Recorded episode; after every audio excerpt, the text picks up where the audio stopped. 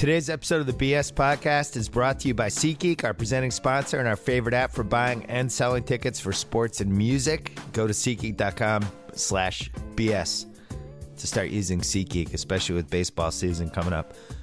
Don't forget to download the free SeatGeek app and our promo code BS, and SeatGeek sends you $20 upon your first purchase. Today's episode also brought to you by SimpliSafe. There's no better way to protect your home. SimpliSafe has no long term contracts and the best 24 7 protection possible.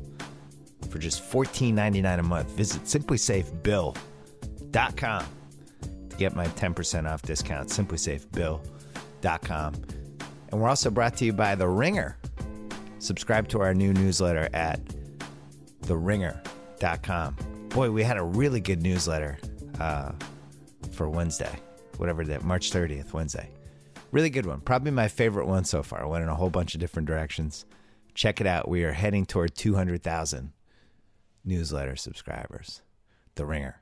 Okay, here we go. Yeah. Clear enough for you? All right. yeah. Well, it's raining frogs. Keith Olbermann is on the BS podcast. How are you? Uh, as surprised as you are, how about yourself? You had to move. You're in the process of moving. I am in a hotel room with two dogs and about one one thousandth of all of my uh, possessions right now, as I had to move. Yes. So you That- that- so when you're in a hotel room, it's almost like a nightclub. You have a capacity of 100 and if somebody enters the nightclub, you have to kick somebody out. exactly. It's like okay, I don't really need both of these jackets. Which Right. one of them is going into storage? And it's very. I mean, it's sort of healthy. You know where everything is. Yeah. That's for sure. My advice to all the younger collectors out there is just to be careful early. Like around 25, really start making your choices wisely because the stuff just adds up and adds up and adds up. And eventually you, you don't know what to do with it. So, Yeah. so what have you been up to? Like you, you're sitting out the most incredible political election, I think, of my lifetime. I, I mean, I'm sure there was crazier ones before I was born, but um, it just feels odd to not have you prominently involved commentating on all this stuff. Well, a couple of things. I, I think I agree with you wholeheartedly. Uh, two, I would say that's not what has happened has not entirely been my own choice. Uh, and three, to be fair, as uh, uh, there, there's been, I've had kind of a, until recently, I've had kind of a mixed uh, track on this. I've sort of enjoyed not having to do anything, particularly as this got sillier and sillier and stupider and stupider as it has. And uh, the my last experience, I don't know if you've ever heard of this place I used to work at most recently called the ESPN. But I needed a little time to decompress after that experience as well. I know So that all the- feeling. yeah, just a touch. And there's so all the welcome to the alumni association. There's a little bit of um a little bit of of of, of uh, you know multiple uh, explanations for it, but um, I, I have had I've been in talks with people about going back into political television since. I mean, this is actually true. Next month will be, or May, beginning of May will be the second anniversary of the first set of talks, and the the the television. I just saw a thing online, I think today, asking why, with all of this going on politically, like the evening newscasts, their ratings are not significantly higher. And you know, it was like, well, somebody noticed, and somebody noticed that the cable networks, despite all this craziness, their ratings are up a little bit, but it's not like what happened in 2008, and they're just now getting to sort of 2012 level of enthusiasm and as much as the boasting is about look at all the ratings for the Republican debates and everything else the rest of it nobody's watching and there's there's been a sea change relative uh, obviously to all of media but it's hitting news last and I'm whereas I've been talking to these original kind of mainstream old guard uh, OG kind of uh, um, outlets, I don't know if it's the right place to go. And as to the idea of sort of sitting it out, um, there is one thing we can we can be confident about, Bill, which is that this stupidity is not going to suddenly stop. True. We're not we're not going to run out of this. Not when not when Anderson Cooper and Donald Trump are arguing over whether or not Donald Trump is a five-year-old boy. I mean, we're we're nowhere near the bottom of this yet.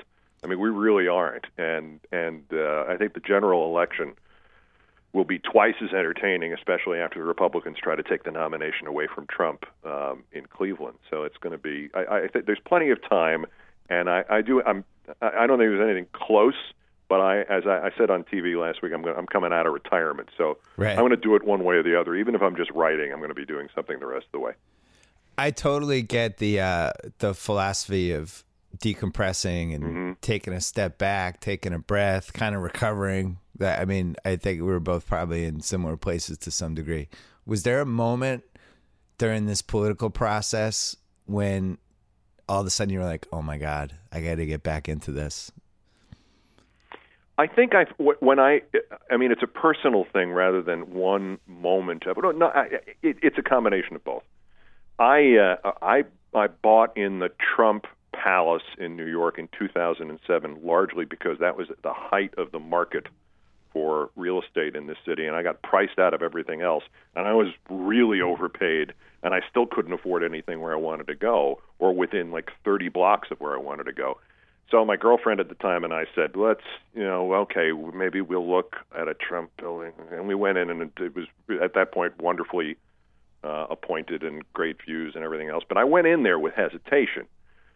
But the day that I actually said, "I've got to get back into this and I've got to get out of this house," was when Donald Trump said, boastfully, that if he went out onto Fifth Avenue and shot people, it wouldn't impact his campaign negatively.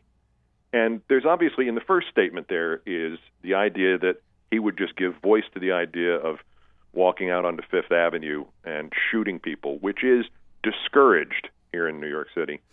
But you know, on top of that, there is this idea that he would just he would view that as part of the political calculus that there's nobody around here who who, who I care about.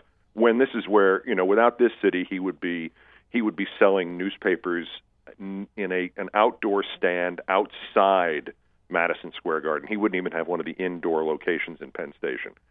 Uh, and thirdly, the other part of this was there was kind of a uh, there was an impunity to it. Like I could shoot somebody and it wouldn't it wouldn't get my followers um, to sort of swerve away from this um, semi-fascist freight train that he's driving. Yeah. And at that point, I said, check, please, and called the real estate person and said, get rid of this. I'm moving, and and I have moved, and, and I'm trying to move where I can make these opinions known on a regular, perhaps hourly basis somewhere. Right. Um, as you, you know, this is the first time you've been detached from this whole election process in a while. As you're just watching the different programs and shows and all this stuff, what have you noticed now that you don't have skin in the game and you're not thinking about your own show every day? Well, to be fair, I, I'm, my assessment of it is, is is very skewed because even you know I was at uh, people think of me as a peripatetic guy who can't hold a job and blah blah blah blah. blah. I was on MSNBC from uh, let's see, Dick Ebersol hired me to come back to NBC in October 2002, Yeah. and I was still on the air there as of January 2011. So that's a pretty long stretch, pretty much daily stuff, and I um, I didn't watch a lot of other uh, a lot of other cable programming at that point. I just couldn't. I mean, I never I never thought it was very insightful for the most part on that network and on others, and I just was uh, you know a little a little burnt out quickly. And so the, my assessment of what's different now is is hindered by the fact that I didn't really pay that much attention to it in the in the old days. But I will say this: what's missing in the assessment of what's going on on cable news is that uh, there's no nobody's noticed that that on top of all of the all of the Trump coverage and the you know are we is the media inventing Trump? Is Trump taking advantage of the media? Whose fault is it? He's killing off huge amounts of time that no longer need anchors or pundits or analysts or anything else. He's providing so much free programming that it's really like it's almost at the stage as if the NBA provided ESPN and Turner uh, a free game every night. And imagine, and with no announcers. By the way, the, the and the players did the announcing themselves. So this is the thing. I don't think people people We realize. might be it. headed there. Well, all right, yeah. Uh, sometimes, trust me, I know, I know you know this. Sometimes, if you tune in, you feel like that's already happening, Yeah. uh, where there are no announcers. But we'll just let that pass, so we don't get in any more trouble than we're Yeah. already in. Good idea. But I, here, what I'm saying is, if Trump gets up there and and for 45 minutes drums up people into, you know, walking out with a with an uh, ineffable, uh, unspeakable, unclear in their own minds hatred of something or somebody, and they just they just cover this for 45 minutes. Well, you just killed 45 minutes. I mean, you you don't need an anchor. Um, you don't need a camera in the studio. You don't need the entire. I mean, production costs for say a show like mine used to be. I'm, I'm it, it varied, but it, depending on how much you, you you paid the meat puppet, you it might be, you know, ten million dollars or more a year for the whole show. Right.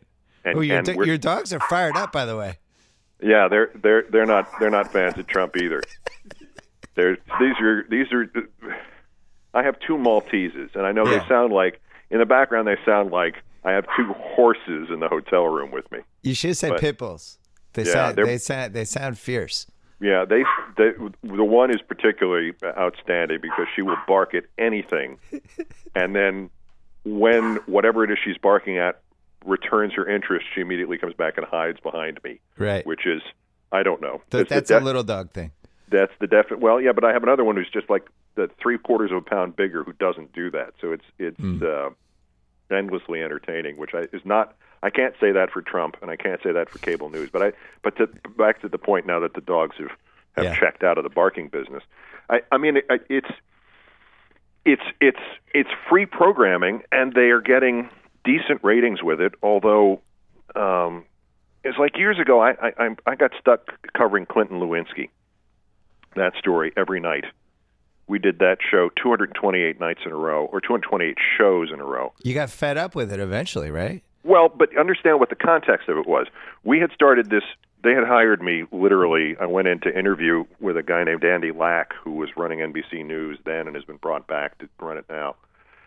And I went in to talk to him about a once a month spot for Nightline, uh, for uh, Dateline, a sports spot, because I was going to have a new job in which I had like Fridays off or something like that. And I'd get offered ESPN that day for fifty thousand dollars, and they turned it down. I said, "I'll come up on Sundays and do SportsCenter with Dan." They went, "No, we can't control you. We don't want you here." That was literally the quote.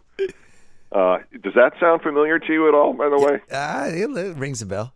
just a vague. Yeah, I mean Yeah. the the number the number varies from decade to decade, and and you know individual to individual, and how much they need to repress stardom and popularity. But that's that's the, the, the basic premise remains unchanged from generation to generation, and probably will be thus in the year 3000. Now, going to see this guy, and I and he and at the end of this thing, he says, "You want to do a uh, the cable our our cable news network needs an eight o'clock host, and we want to do a news magazine kind of show live every night, and we'd also like you to host the World Series and work on the Super Bowl."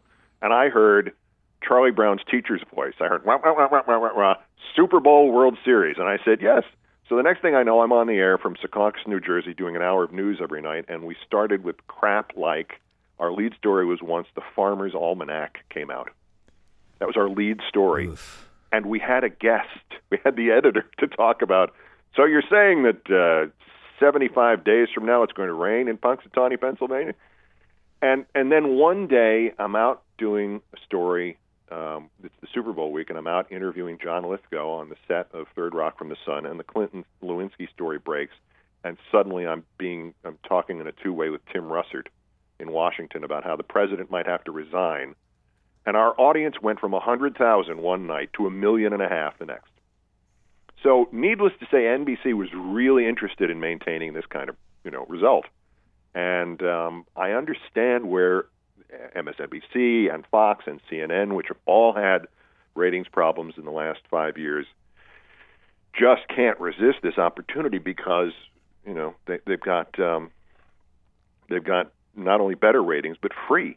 I mean, they don't have to they don't have to spend any money beyond the satellite costs and the camera crew that's there, and maybe one one hundred and fifty thousand dollar a year reporter, and it's just it's a windfall for them in a time.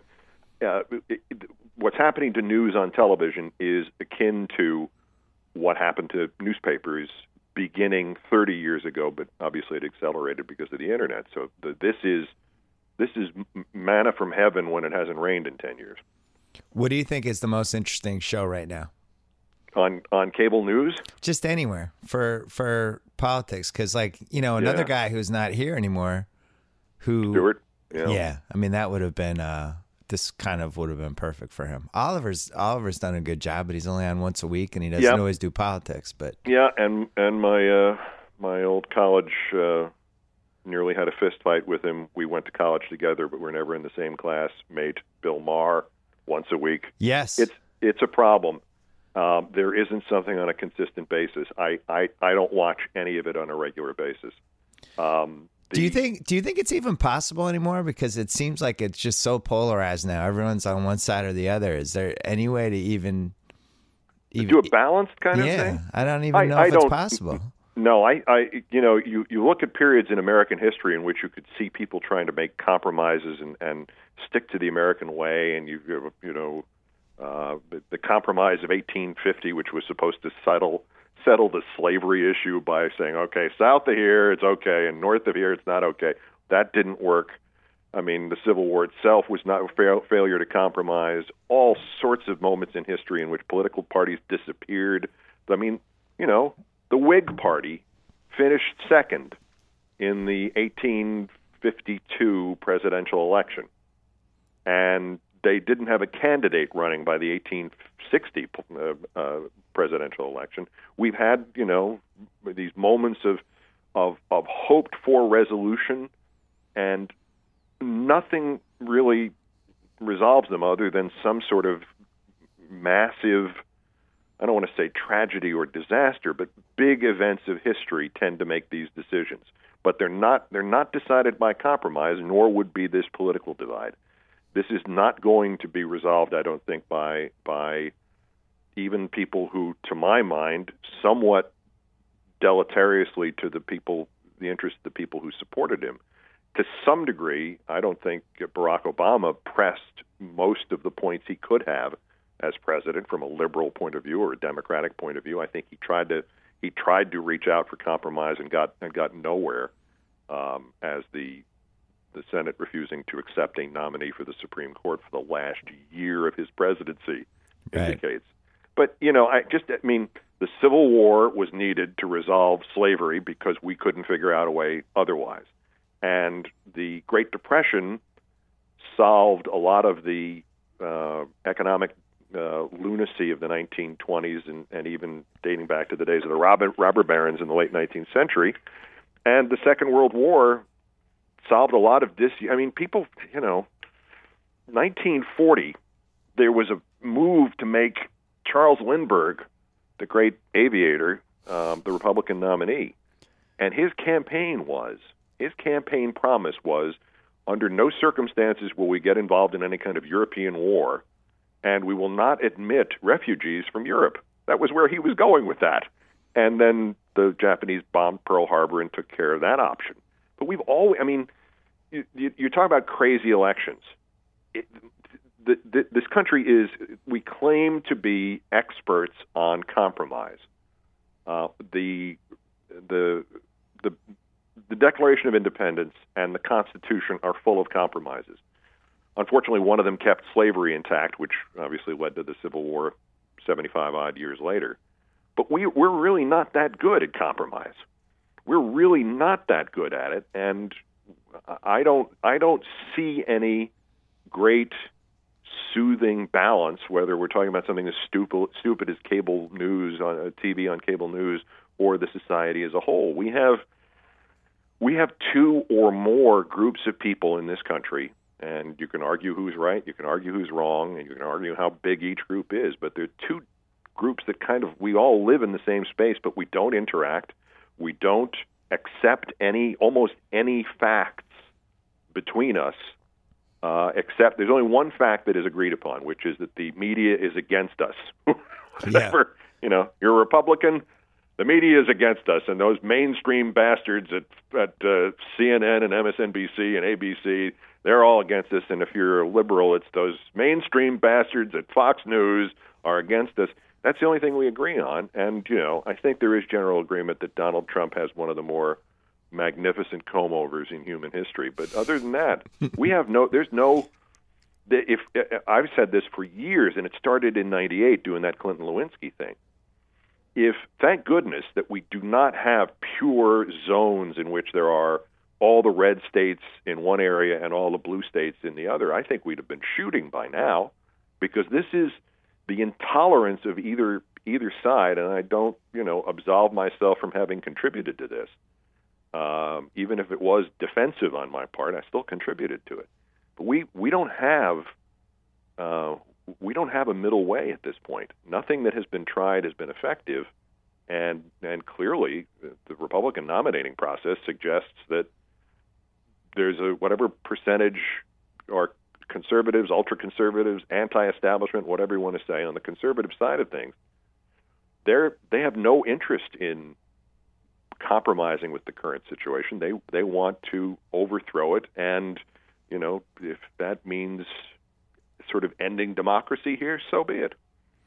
I wonder. I mean, I know it's an especially crazy year, but I, I keep thinking about how has social media changed this stuff over the last eight years? Because unbelievable. One thing that I mean, everyone mentions the obvious reasons why it's changed it, but one thing that that I think people tend to follow either on Twitter, Instagram, Facebook, you follow people that you get along with. You follow exactly. friends. You follow people that think like you for the most part. Um, and I wonder if that reinforces these two sides where it's like, it, you know, say 10 years ago, I'm maybe I'm reading um, publications or websites that kind of lean toward where I am. And maybe at my family Thanksgiving dinner table, I'm going to disagree with a couple people, but most of the friends in my life are going to believe most of what I believe. Now it's like it, your internet life, everybody's kind of where you are mentally with things. And I wonder if that splits the sides even more. Unquestionably. Um, I was, you know, let's let's get this out of the way. Great minds think alike. I was looking at Twitter two hours ago, thinking exactly that. Mm. Just reading who it was and and what the what what the topics were being discussed, and I was thinking, yeah, you know, I don't follow Ann Coulter, do I? No, and I don't, you know, and you have to. I, I don't. I, I to the degree of obviously, if you read the Donald Trump's Twitter feed, you get the you get so many answers about him. I cannot bring myself to follow him. And because we've turned it into a competition, uh, Obama said the other day, you know, the historians in the future will not look back on how many retweets a particular political note got, but they'll be looking at the full historian's value of what that. I'm thinking, what about American society suggests to you that that's remotely true? Mm. I mean, Donald uh, Donald Trump. I don't think he has actually said how many Twitter followers he has, but it will come up before he's done. Whatever happens, he will give you, and he will be within uh, you know, what I have five, six, seven million, whatever he's got. He'll he'll be able to recite it to within, I'd say, twenty plus or minus. The over under is twenty on how many Twitter followers he says he has as opposed to how, he, how many he really has. But because it's competitive, I cannot add in my I cannot physically push that button and make it one more. Right. You just and, have to bookmark him and then read it yeah. without him getting the follow. Yeah, but I mean, this is this is the this is how much it's become uh, a contest and not just a and not just a contest in the in the traditional American political sense of it, but a contest in terms of well, I have more likes and I have more followers and I have more retweets. I do it. If I say something particularly obnoxious about Trump, I go and check and see how many times it's been retweeted. I do it, and I'm sitting there going, "Why are you doing this? Right. Have a little self confidence that we that that that you're fine." But you know, back to your back to your point, it's absolutely accelerated this process by which it is it is almost as if, and it certainly is proceeding exponentially faster than it than it did five years ago, five hours ago, five minutes ago. It is moving towards the point where everybody that you really don't agree with is a ghost. And we all occupy the same space, but you only see the people with whom you are at least in 51% agreement with. Yeah. you know, and I mean, uh, when Dan and I wrote that SportsCenter book, which is now pushing 20 years ago, the blurbs on the back of the book included one from George Will. And George Will, I think, would take a swing at me if I saw him in person today. You know, so it just and it's it, uh, again, I'm not I'm not sitting there going, look what these people did to my America. I'm part of this too, and I made money off doing this. But but your point to it, I don't know how many people have sat and thought about this besides you, me, and I, I hope it, uh, a thousand other people have thought about the impact of this. But it's absolutely true, and it's and it's it's terribly dangerous. And the, the only comfort in it, and again, I, I I don't want to encourage the thought that there's going to be some sort of trauma that that shakes us out of this. But I've just reading a book by a man named Puleo about the caning, uh, a famous event in American pre-Civil War history. I don't know if you, it's about uh, Senator Charles Sumner of the tunnel of the same name from Massachusetts, who was a strident uh, anti-slavery um, speaker, and he was. I don't know what you would call him in terms of today's politics. I don't think there's anybody as vivid as a speaker nor as personal as a speaker and he went after congressmen from the South and insulted them on the floor of the Senate. And I mean, in a day in which, um, you know, if you if you crit- criticized some congressman's wife's hat, he might challenge you to a duel. Right. Uh, he criticized two related family members who were in the House, or one was in the House, and the other was the governor somewhere. And uh, Preston Brooks, I think was his name, congressman from somewhere in the South went onto the floor of the Senate. He was one of the offended uh, relatives of this uh, of this guy that Senator Sumner had criticized, and he took his cane and he beat Senator Sumner nearly to death at his desk on the floor of the Senate. The North uh, reacted to this. The anti-slavery group reacted to this like it was an atomic weapon being dropped. The people of the South sent Congressman Brooks a supply of new canes. So, in history, we have been here before. Yeah. And I just hope it's not something Civil War like that resolves this because uh, maybe maybe maybe this generation's better than all the ones before, but it really scares the hell out of me. And I'm just I'm glad as odd a picture as it presents, I'm glad that there are pockets of conservatives and liberals scattered throughout the country rather than all in one place. Well, I I can't imagine um, a better place for the Republican convention to happen than Cleveland. Which I don't know if people have made this point, but seriously, the, the most tortured sports city in America we have, and now they have this convention of all the conventions they could have had. Oh boy, I mean, you know, on t- just the untold stories of Cleveland. Never mind, never mind LeBron and the Cavaliers and everything else, and the Right. I, I, I think you know I, there's two things I think of in Cleveland. I think of uh, and not just the Indians not winning since 1948. I think of two things. The NHL before it used to expand every hour and a half. The National Hockey League was a, was going to put a team when there were only six of them. Was going to put a team in Cleveland in the 50s, and the Norris family, which owned the Blackhawks and the Red Wings and Madison Square Garden, and therefore controlled 50% of the league, said, oh, We're not expanding. Why would we expand? That means we won't control 50% of the league. Right. And so the Cleveland never got its team. Then they got a team briefly in the 70s for a year and a half. The Barons. They, the Barons before they merged with the North Stars. The other Cleveland story, and you'll remember this or know of it, I was watching it, was a the Royals used to play a couple of games in Cleveland every year, the Cincinnati Royals. And with Bob Cousy as the coach in 1969, early in the 69 70 season, they were beating the Knicks by, what was it, six points with 10 seconds left? Oh, is this when he put himself in? No, well, he had played in that game. Yes. Yeah. I don't know that he was on the court for that this sequence, but the Knicks won the game trailing by, in my memory, they were down 20 with 15 seconds left Right. and won by two. But I think it's the, the reality to it, I don't have it in front of me. The reality to it um, was almost that bad. And I just think of that. When you think of Cleveland sports history, I, I think of that, and, and you know, um, and the cheap beer night and the and the folding metal chairs Oh, and everything God. else. And those Ted folding metal chairs, you know, those could be useful at the uh, at the Cleveland convention. I'm thinking that we might see a lot of that. You know, Cleveland did dodge one bullet. Bill Cosby almost bought the Browns. oh God. So they have that at least. Before we talk baseball with Keith, if you're just getting started or you're already building a growing business, MailChimp makes it easy to connect with your customers and sell more stuff. It's totally free to get started, no expiring trial, no credit card required. More sophisticated marketers can go with MailChimp Pro, the only email platform with multivariate testing. You can create and test up to eight different email campaigns with an intuitive, easy to use interface. Hey, you know who's using MailChimp right now? Me! We used MailChimp to launch our new newsletter for The Ringer. Thanks to MailChimp, we're over 175,000 subscriptions. And our first three weeks of newsletters have gone swimmingly. Very, very happy with MailChimp. Uh, when we start sending you emails about our 20% off BSPN t shirts, it's going to be with MailChimp.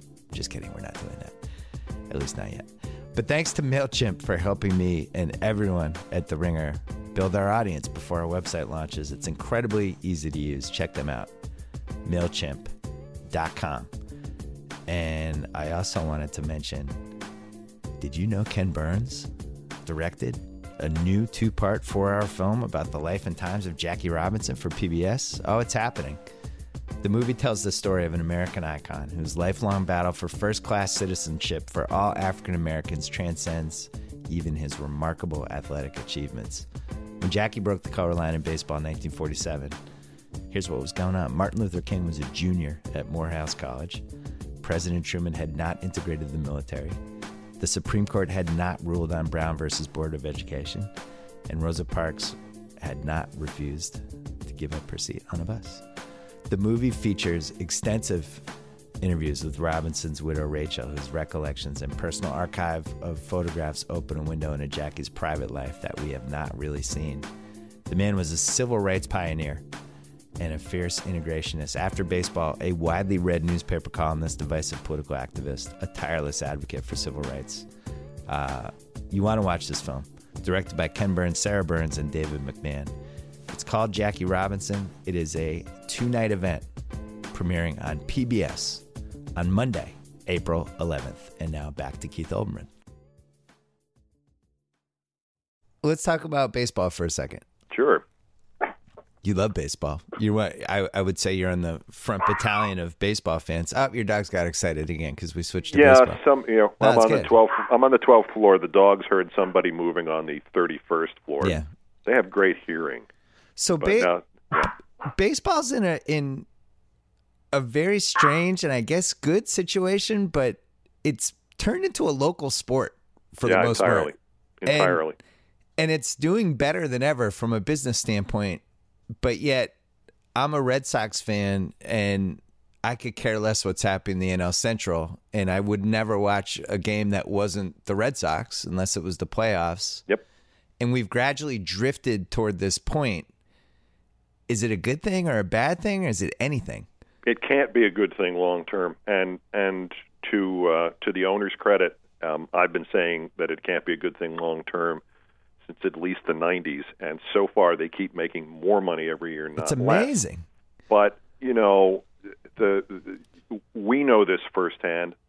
Every year, the the television's dependence on live programming, um, and the price, therefore, of live programming in terms of sporting events, doubles, or it feels like it doubles. And the sport you would never put on ESPN or Fox Sports One or you know NBCSN or whatever, the sport you would never put on and would never bid for, and if you did bid for it, there wouldn't be any competition for it, is suddenly worth uh, two hundred million dollars a year. Because When- you're talking about a thousand hours of programming if you include the spring training, the pregame, the postgame.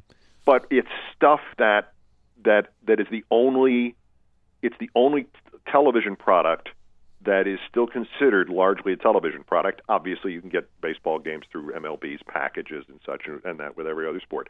But it's in, in terms of what's on a TV sports network. It's the only thing people are compelled to watch and will not watch or rarely watch on DVR.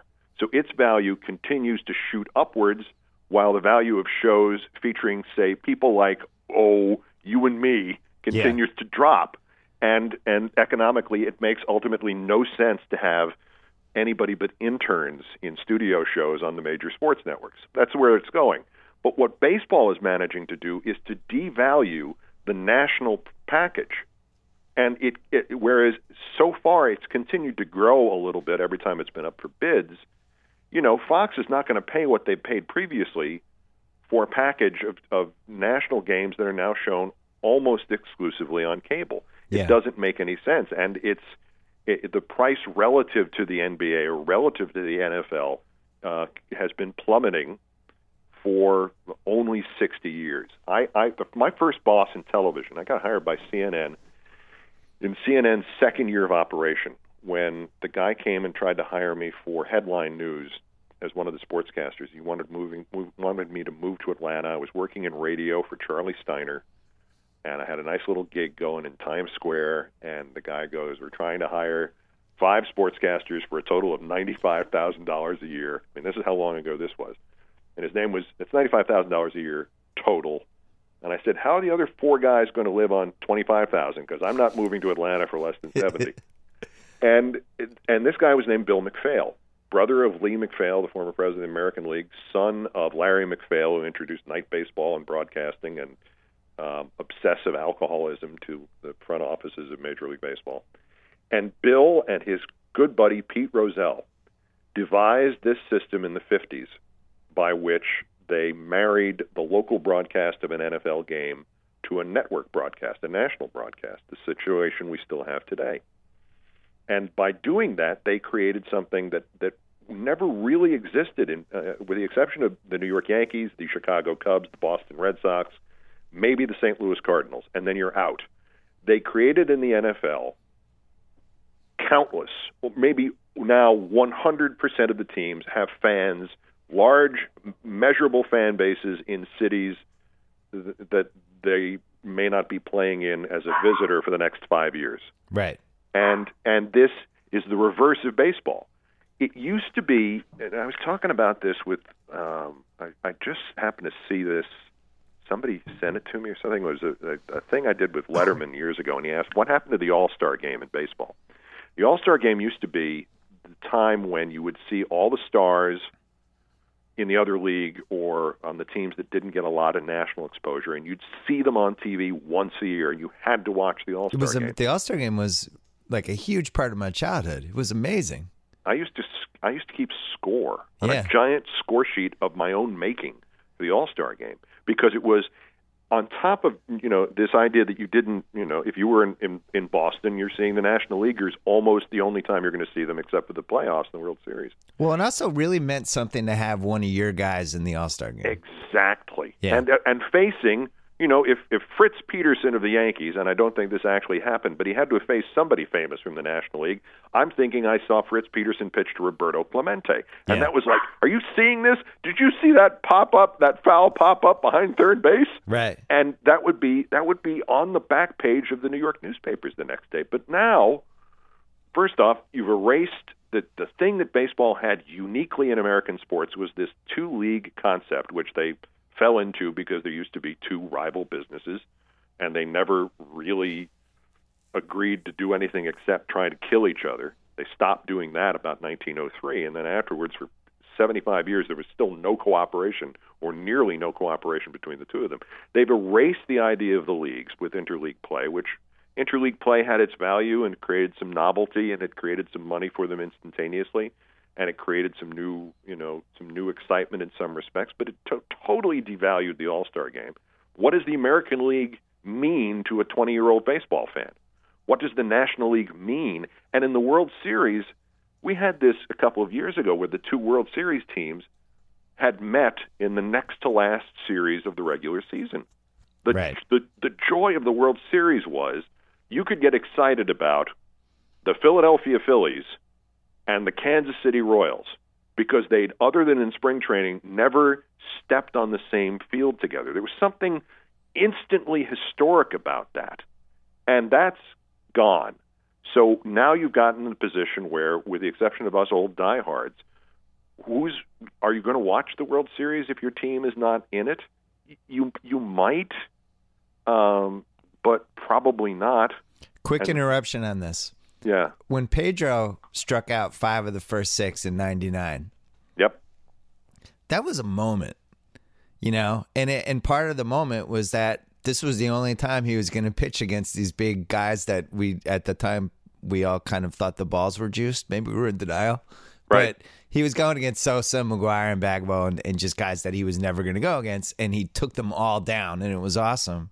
And that's like the last All Star game moment, other than when they had to stop the game Mm-hmm. and uh, I don't know that I feel like that was the last relevant baseball moment, but it's partly because of what you're saying is that Well, the interleague play has now devalued those moments. I'll tell you an extra story to that, which was I was that was that game was on Fox, and that was the first year I was working for Fox, and I was in the dugout, and I was in the National League dugout, and those guys came back going, "Nope, nobody's going to hit him tonight." Right. And the startling thing about it was, and it was the first one of the first signs I had that there was real trouble. We're in Fenway Park, and I had worked a year in Boston, and I knew that that you know Fenway Park has this certain mythology, and the Red Sox fans have a certain aura nationally that isn't. I mean, it's not. It wasn't true every night. There were plenty of good seats available through most of the 1984 season. Yes. You wanted to go see the Red Sox, you could pick them up. Don't even worry about it. How much cash have you got? We'll give you these two seats down front. Yeah. It was possible to do that, but uh, it was still startling to sit in that dugout and watch him just you know ball leave his hand and disappear visually from the dugout, and hear the National League players go, "Thank God he's out of our league," and all the rest of that yeah. and hear almost nothing in the ballpark.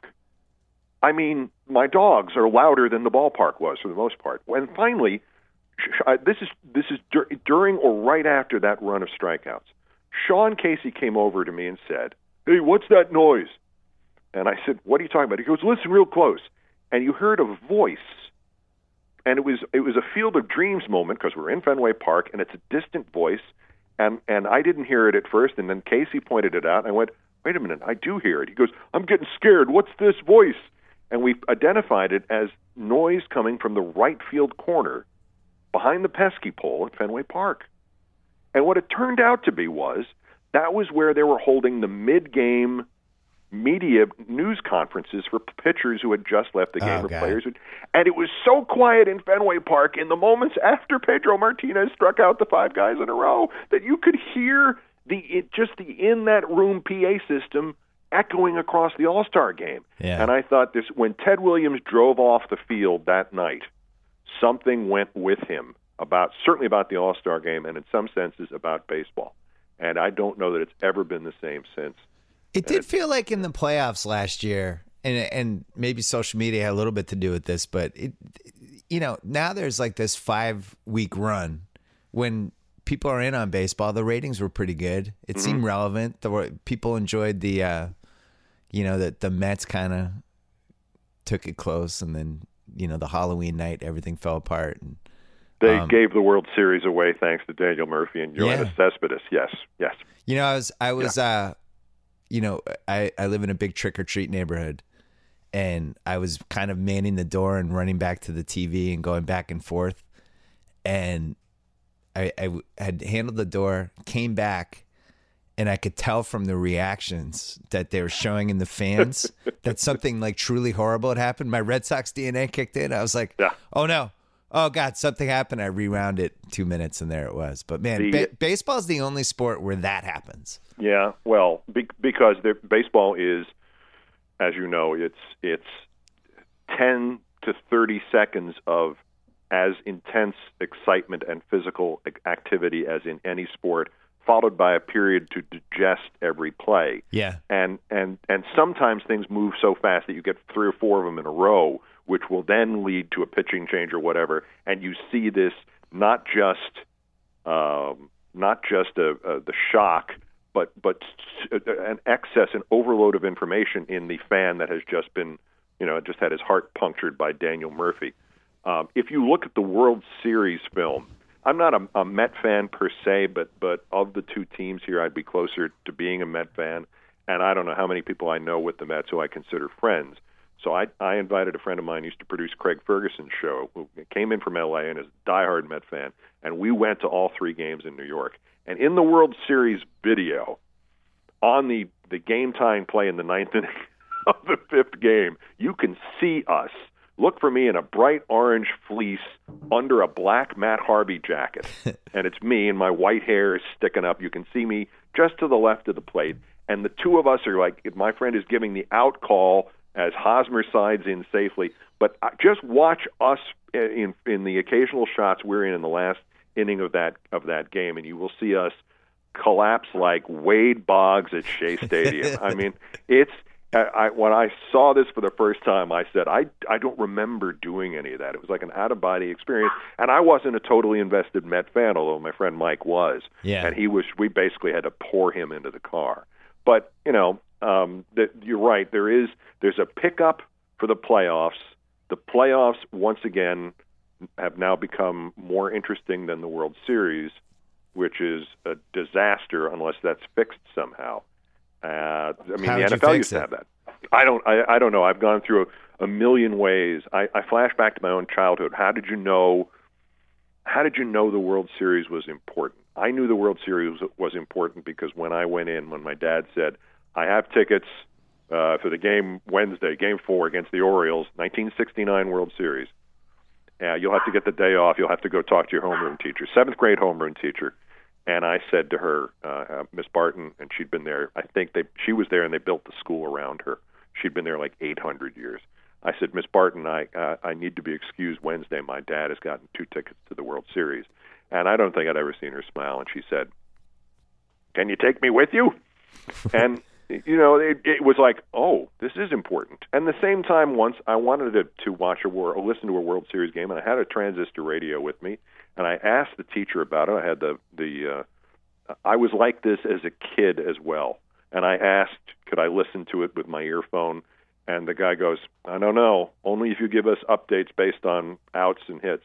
So every time there was a play in the 1968 World Series, I would raise my hand, and Mr. Modelinsky, the science teacher, would call on me, and I would say, McAuliffe grounded to, thir- to third. And he goes, "Thank you, Keith." Meanwhile, looking again here on the plant, the structure of the plant. This is the this is the you know, Yeah. and just it, it, it, it school stopped. The answer was it's a long way of saying school stopped so you could watch the World Series. It was on during the day, and I know they would never get any of the money that they're getting for the nighttime World Series games. And I talked to Dick Ebersol about this. He said I suggested we should have a day World Series game, but of course, uh, They Buddy, never do it. but no, he said Buddy, Bu- Buddy was all with that until I said, of course, we'll have to uh, pay you a lot less for it, and that was the last time they discussed it. But you know, at at some at some point, you can't keep draining the water out of this ocean that used to be the greatest sporting event on the planet, certainly on an annual basis. Well, and- you left and out one other part. You, the, Yeah. the season goes too long now. It's just Oh, stupid. yeah, Like, but the, but Rob Manfred, who by the way was on campus with us at Cornell when Marr and I and Bill Nye were all there, and I Wow. just like we must have all nearly had a fist fight. Manfred was a year behind me. I didn't know this. I had I'd never met him, never heard of him until like ten years ago. But but Rob Manfred was talking upon election about cutting the season back, and it's like, oh, you want to cut back to 154 games? Oh, a that's not enough. You want to cut it back seriously? Cut it back to 140. But yeah, I was gonna say like 148 seems Yeah. right. but cut it back. But but what does this mean? This means if you, if you if you go into 154, that's a five percent cut in games, which means a five percent cut in revenues, five percent cut in TV income. You think the owners and the players are going to give five percent back? They're going to deflate the business by five percent? No. What they're going to do is say that's a great idea. So let's just charge the the fans ten percent more so we can make up for the loss. Right. That's the, there's no way out of this, and that's one of the problems here. There's no there's no no baseball businessman would look at the economics of the last 10 years and say there's any kind of long-term problem but i am convinced in my study of baseball and sports finances and sports financial history that this can't keep up indefinitely it is to to refer to something i mentioned before it's the it's the economic boom of the 1920s or the 1990s it can't be indefinite because it requires you know everybody to be able to make a profit and nobody lose any money. That can't continue. It's the other thing is it changes the actual product because it gets so freaking cold by the time they have the World Series. It's like watching a different sport. Yeah. And well, and and the other and the rule changes and the roster changes Yeah. they make in September and and everything else are just it's a just it's a different world and there's no um there's no awareness that that they need to make fixes and certainly the the way baseball has grown over the last 150 years as a business in this country it, it- there's there's there's never been anything close to a consensus just among the owners as to what to do next let alone right. owners and players working together It is hilarious how they just try to protect the way it was in like the 1920s. You know, we we live in this culture of social media, look at me, selfies, Snapchat, all these things. It- society has moved toward this direction of people just wanting to show that they're a personality and a free mm-hmm. spirit and an individual at all times. And yet baseball's like, no, no, no, can't do that here. But it's but it but it's Bill. It's much worse than that because this at least there would be some sort of you know if if baseball had been always conducted by Trappist monks. Right, which You know- which might might actually be what happened. But but it's not because the la- wh- who- what's the last one? The last the two big ones here are people are still. God bless America. People are still talking about Jose Bautista's bat bat flip. I know six like, months later. like it start no, like it started the Second World War. You know, it's like Archduke Ferdinand got shot. That was the First World War. That Bautista bat, bat flip started the Second World War. But the but the thing with with this is not only are they still talking about it, but the last two guys are Goose Gossage, who I love. I, I w- one of the most sincere, genuine guys I've ever known in baseball. Yeah. Goose Gossage is the author of the greatest Keep Your Lee Elias, Keep Tom Lasorda. Goose Gossage is the author of the greatest foul-mouthed string of comments. He he he lost it. He melted down in the Yankee clubhouse in 1982. You can find this on on YouTube. It is fantastic, mm. and it it's it it's so not like him. And he's the one complaining about Bautista flipping a bat, and then Mike Schmidt comes on and says, "Well, we didn't, we never showed emotions like that," and tried to show the other. When Mike Schmidt hit his 500th home run, he did a kind of cha-cha dance around the bases, Yeah. rolling his arms, and it looked like really bad disco. And then when he retired, he burst into tears and didn't do. Uh, Bill Mazeroski burst into tears during his Hall of Fame induction, and then said, "I just can't go on," and left the stage in 90 seconds. Greatest Hall of Fame speech of all time because it was only 90 seconds. but but but Schmidt went on in his retirement press conference, and it was, and I want to thank the Phillies organization. And this went on for half an hour, and I'm just thinking, Mike, another great guy.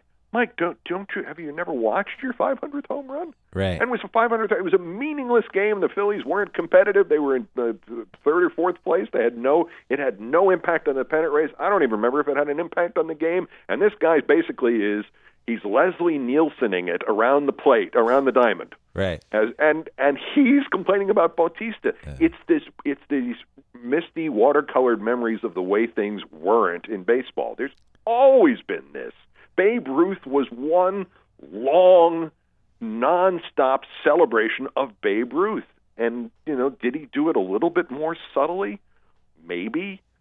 Probably the stuff that he celebrated and how he celebrated it, we just didn't see, and they involved stories of him running naked um, through a, a train carrying the Yankees from New York to St. Louis, chased by another naked figure, a woman carrying a butcher knife. I mean, you know that that it's just it was a different world, and the reporting was different. But there, there's no there's no there's no difference, and yet baseball is trying to be stodgy about something as stupid as a bat flip. So there were bat flips in the 19th century. You're gonna like this next question. Speaking of speaking of franchises that uh, people are holding on to that have have kind of changed course over the last few years, how would you fix SportsCenter? You and you and Dan had the best SportsCenter ever, and now in 2016, their ratings go down every year. Yeah. It- you have the internet. You have ESPN.com cannibalizing SportsCenter with news. I can get highlights on my iPad or my computer immediately after a game. Why do I need SportsCenter now? All right. Well, first off, thanks for what you said. I don't know if it's necessarily true because I've gone back and watched tapes of Dan and me together, and we had a lot of fun. And for our for our time, I think we did as good as we could have. But I've looked at a lot of these things. I've heard a lot of these jokes that I haven't heard in 20 years. I mean, my own jokes and uh, my own highlight narration, and gone. That's not very good. Well, wait a second though. You can't. You have to measure it though compared to Yes. what it was compared Yes. to everything else at the time. Because Yes. yeah, history is never going to judge anything kindly. No, and and I've I've come to terms with the idea that it didn't have to be good; it only had to be the best we could come up with by 11 o'clock. Right. But but you know, uh, in other eras, what what what Berman and John Saunders did was spectacular, and after I was gone, what Stu and Rich did was spectacular, and you know, there there, there there's a different thing for every era. But we've discussed this already. Um, the the problem at, at the heart of it is the years and years ago, our friend John Walsh said, uh, I think this was 1993 said, you know, uh, we've done all sorts of marketing and research, and no matter what happens to ESPN, as long as we have SportsCenter and it's a success, we will be dominant in this field, no matter what competition arises. Our research indicates that the fans will stick with us if we lose the NFL contract, and they'll stay with us if we lose this personality. As long as we have SportsCenter and it's accurate and well done, we will be dominant in this field. And it's not true anymore because it can't be the centerpiece of the operation for reasons we've already alluded to. But they clearly, I think you would agree with me, they don't know that. And the attempts to, um, all the attempts to modify it are predicated on the idea that it can be what it was two years ago, five years ago, 20 years ago when Dan and I did it. And it can't for the simple reason that you just suggested. And I'll go even one further than that at 11 o'clock, at 12 o'clock, at whatever o'clock there is. If I want, I think I've used this analogy before. If the lead story in sports at 11 o'clock on a given night is um, the New York Yankees plane has disappeared and we think we see it circling the planet Neptune. We don't know how this has happened. And your anchors are uh, Ring Lardner and Jesus Christ are your co-anchors for SportsCenter. And this is, this is the greatest baseball story of all time. And we think we see orbiting Mars or Neptune with the Yankee plane. There's Babe Ruth. Disembodied Babe Ruth is floating around. And you're sitting there going, but I want to know what happened with the Browns quarterback situation. You're not going to watch. Right. I don't care who's anchoring, and I don't care what the story is. We balkanized sports news along with everything else, and it's not a deliberate act. It's just happened that way. At that moment, at 11 o'clock or whatever o'clock it is, ESPN alone produces podcasts, online stuff um, specific to. I'm waiting for you know having competing 11 o'clock shows somewhere in the ESPN family. One is devoted to the NFC and one is devoted to the AFC. That's impossible. right? You get down Yeah. to that level of it. So there's no there is no motivation except for old timey guys who are either our ages or even older who who want that sort of leisurely, well done, paced kind of stroll through all the sports news. But but we're dying off.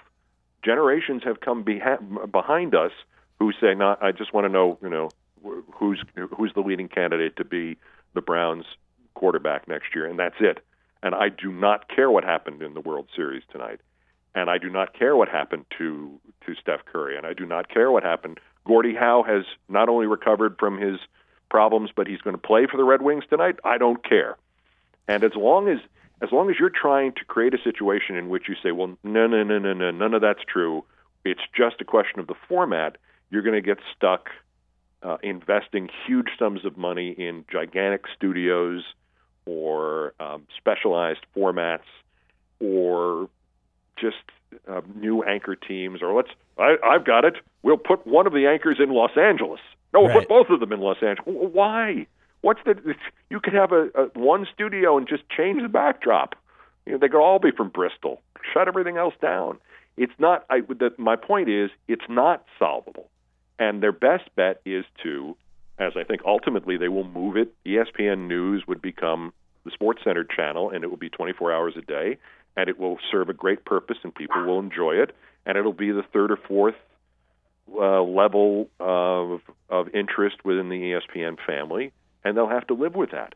Now Uh, the they're only- not. They're not Yeah. anywhere close to living with that yet. And well, I think, mean, this mean- is this is what this is what happened to me. As I think you know, they were um, one of the parts of my deal going there was that they wanted me to do, and it varied from time to time. They wanted me to do a SportsCenter a month, a SportsCenter a week, possibly, and come up, go back up to Bristol and do one show on an intermittent basis, possibly as often as once a week. yeah, And I was all for that simply because, you know, what the hell? It was fun the first time. Let's see if it can be fun now. And we never got it done.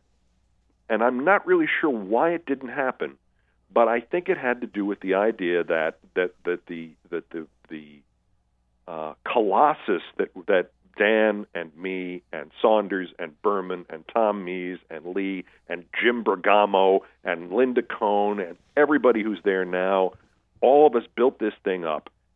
There's still a strong sense that this is, you know, this is the this is the czar's house, and we are we are we have a set of rules, and it will be done this way, and and the this Olbermann guy is back. And Right. you know, just just because Trotsky came back to the Soviet Union does not mean we give Trotsky a spot on the Politburo. And I was, I think they viewed me as like, well, that's a good idea, but he's 45th on the depth chart. We don't need to go to him. And it was like, well, okay, uh, I, I'm my value to you is is in a time when you need to sell nostalgia. Maybe you want me out there. Uh, I will do. I will say this: there's one chance I think for the studio multi-purpose sports show, and uh, I sat down with Jamie Horowitz, and I, I think I, if I don't go into too much detail, he won't be bothered by this. He's running Fox Sports One and Two, I I guess now yeah. And uh, he was the one of the executive producers on on my last show on ESPN, and I got along famously with him. We we had a great time. Was He's my friend sad- as well. Well, then you know. I mean, he's uh, w- w- all the travails he's had. They are as exaggerated and as little his fault as they are uh, the stories about you and me. Right. He's he's a, he is a victim of people who are po- politicians in the way that Napoleon was a politician. So uh, Jamie and I sat down more just to sit there and just talk last November. Lovely lunch, and we went on for two or three hours. And I said, "This is what you have to do." I said, "If you want to," I said, "I to me, if I were you, I would scrap your nightly all sports sportscast. Just there's no future in it. You can't compete. I don't care who you've got. I don't care if you have Babe Ruth orbiting Neptune. Just scrap it. Or you make a show that is everything in one place as fast as possible, which is what I tried to do on ESPN the last time. Only you cover everything except Fox. You cover all the other sports networks, including ESPN, the way I used to cover Fox News when I was on MSNBC, or the way Deadspin covered ESPN. Um, your third story might be about something bad happening in Bristol, Connecticut. I said, and you have to go for the kill. I said, this has to be done in a kind of um, let's see who we, we stick a scimitar through tonight. It has to be done that way. It can have no sacred cows, and you must approach the leagues and the and the owners and everybody else with utter cynicism. And if you want to say we're we're not going to talk this way about Fox or Rupert Murdoch because he owns this place, I think he can get away with it. But otherwise, it has to be entirely truthful and it has to be done at lightning speed. And he looked at me and he said, "And who do I get to do this?" And I said, "Well, I that's the problem." Yeah. So that's to me the only thing left, and even that would be a dying gasp. I, I ju- there's just no future in it, and you can, you know, I, I don't think I believed this till I went out on the air at 11 o'clock in August 2013 with my show, which I thought was a pretty damn good show, and it didn't it didn't click, and it, and I I thought, well, okay, maybe I suck now, and to the degree that age made me suck a little more than I used to, yeah, but it wasn't just that. It was that people are not interested in in in saying, okay, they, they're no longer giving you the benefit of the doubt that Dan and I got in 1995, which was, all right, they're talking about baseball now. I know in a minute and 40 seconds they're going to switch probably to football. But nobody's going to wait a minute 40 anymore. Well, so I'm looking at myself in 1995. I'm living in Boston. you guys would come on at eleven, and then I would watch that one. But then at two o'clock, I think Kilborn was there at that point. Mm-hmm. I'd watch Kilborn because I'd get West Coast NBA Right. and I get other in West Coast baseball. I'd be like, ah, I'm going to run this back. And now 1995 me would just be on the internet looking at the box scores already. Like you would watch SportsCenter 20 years ago, and I wouldn't know who won. It was almost like there was a suspense to it. Oh, oh, the Warriors came back. Oh, here come the Kings. I, I don't know what's going to happen, and now I know what's going to happen. So, you know, it's weird because you said that you think they know, they know it's in trouble. I would argue the opposite. I mean, I don't think you build a $120 million set if you think that it's fine.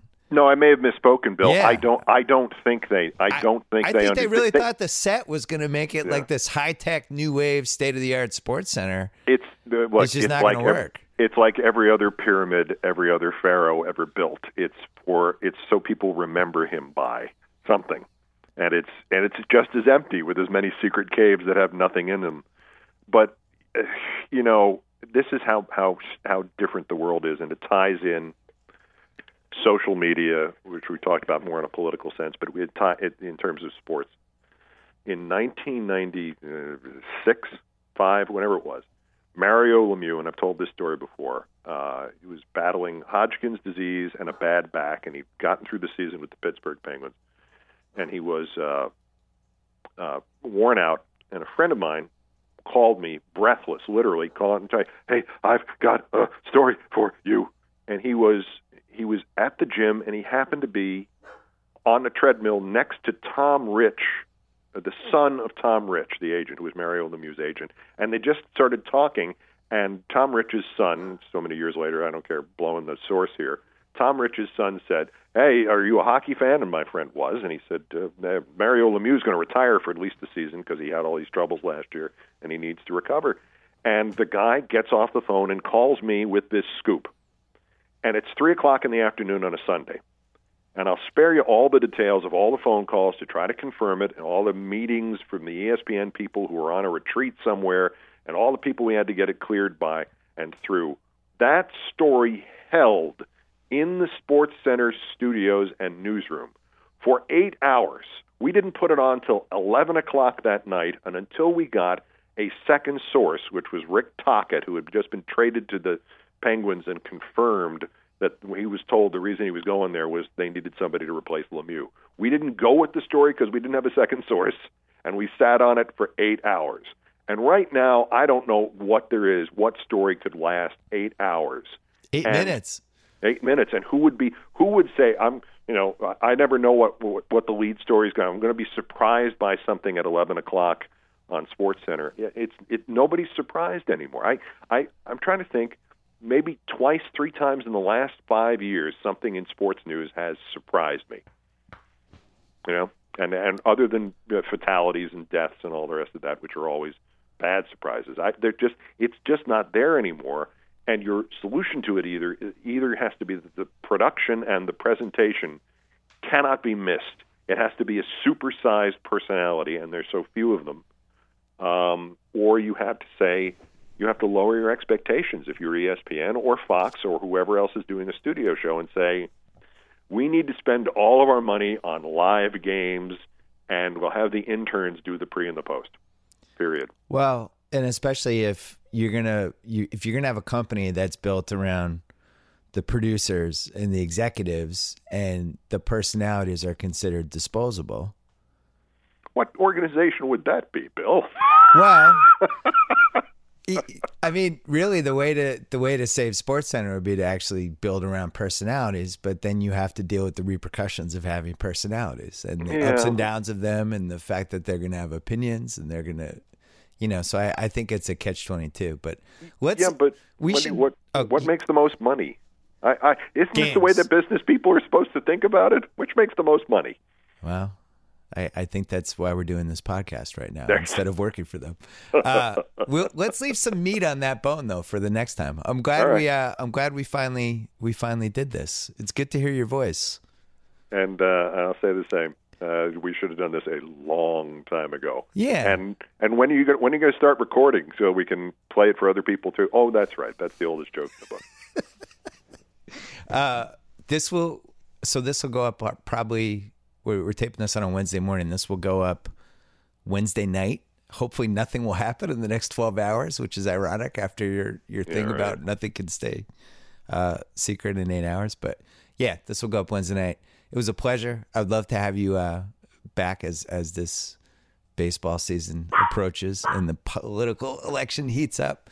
Uh, be- good yeah. good luck with everything. I hope you uh, I hope you find a place to to talk every day.